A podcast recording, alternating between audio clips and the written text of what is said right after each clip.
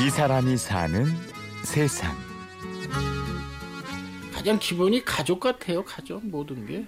가족의 어떤 구성원이 있음으로 해서 자기가 의지되고 또 답답하고 할 때는 뭐 이렇게 토로도 하고 서로 그렇게 가족이라는 공동체를 하나 진짜 외롭지 않게 하는구나. 뭐 그런 이제 태어나는 순간 가족은 이미 주어진 것이기도 하지만 때론 스스로 만들어가는 것이기도 합니다.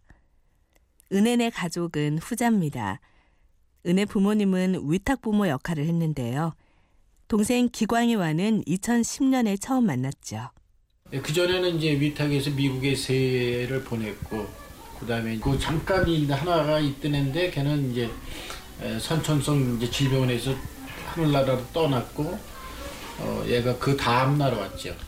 아, 뭐 하늘나라로 떠나서 그다음에 이제 너무 우리가 힘드니까 도저히 뭐안 받는다 그랬는데 그래 보자 그러고 이제 만난 게 인연이 저렇게 됐죠. 기광이는 태어난 지 3일 만에 은혜네 집으로 왔습니다. 그해 가을 기광이는 이성희 씨의 막내 아들이 되었습니다. 근데 그 당시에는 이제 제가 이름이 백호라 그랬지. 그 당시 2010년이 백호띠였지 아마. 한참 있다가 9월 달에 이제 고적 등록을 했고 정식으로. 예.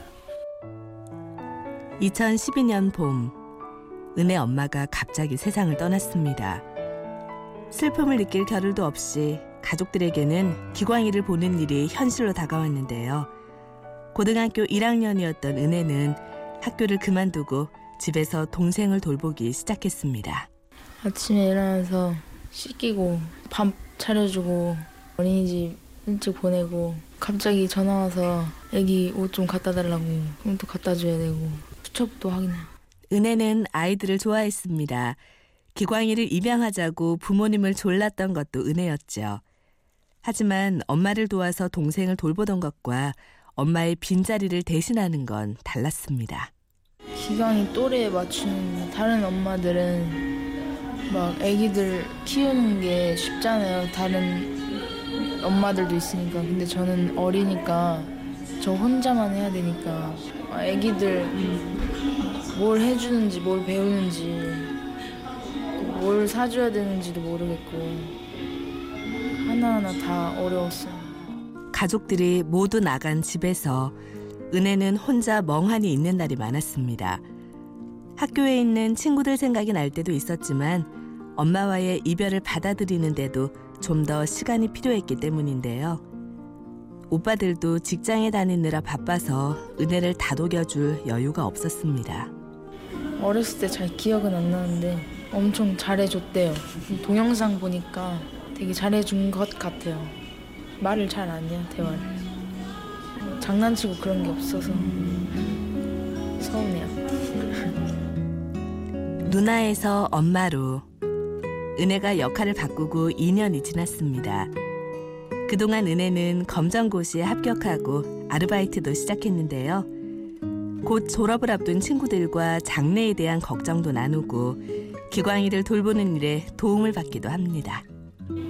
어디 뭐 취직해야 되는지 또 제가 지금 있는 데가 자리 잡힌 곳이 아니라서 또 경력 쌓고 이제 그런 얘기도 하고 기광이 뭐 어디 데려간다거나 그런 얘기도 하고 걔네가 같이 할 거리는 아닌데 다 들어줘요.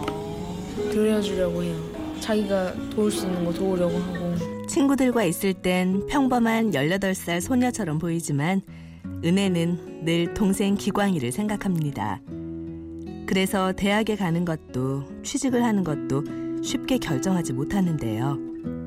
한편으로는 기광이가 있었기 때문에 지금까지 흔들리지 않고 올 수 있었다고 말합니다.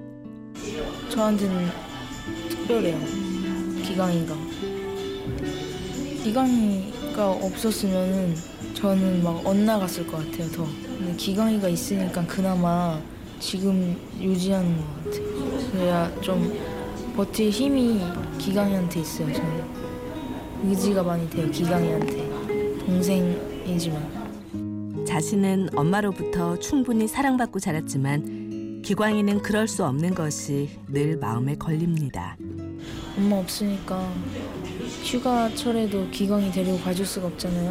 어, 그럴 때 좀 속상해요. 저는 갈 만큼 갔잖아요, 그래도. 근데 기광이는 못 가봤으니까.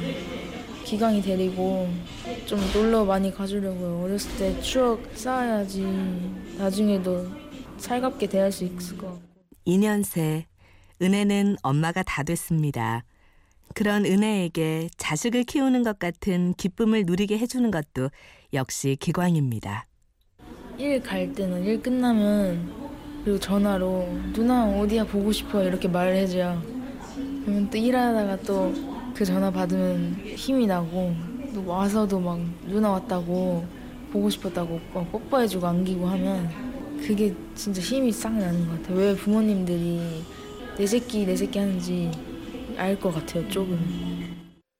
다섯 살 기광이가 은혜에게 장난을 칩니다. 수줍음이 많은 은혜지만 기광이에게는 또래처럼 잘 맞춰주는데요. 이제 곧 은혜도 자신의 인생을 시작할 나이가 됩니다. 그때까지 은혜는 기광이를 제일 사랑하는 사람으로 남고 싶습니다. 그냥 엄마 빈자리만 채워주고 싶어요. 미안한 걸 만들고 싶지가 않아요, 기광이한테. 그만큼 막 중요한 애잖아요. 다른 동생보다 특별하니까. 그냥 엄마처럼 해주고 싶어요. 그냥 엄마 반만이라도 해주고 싶어요, 저는. 이 사람이 사는 세상 취재 구성의 홍지은 저는 류수민이었습니다. 고맙습니다.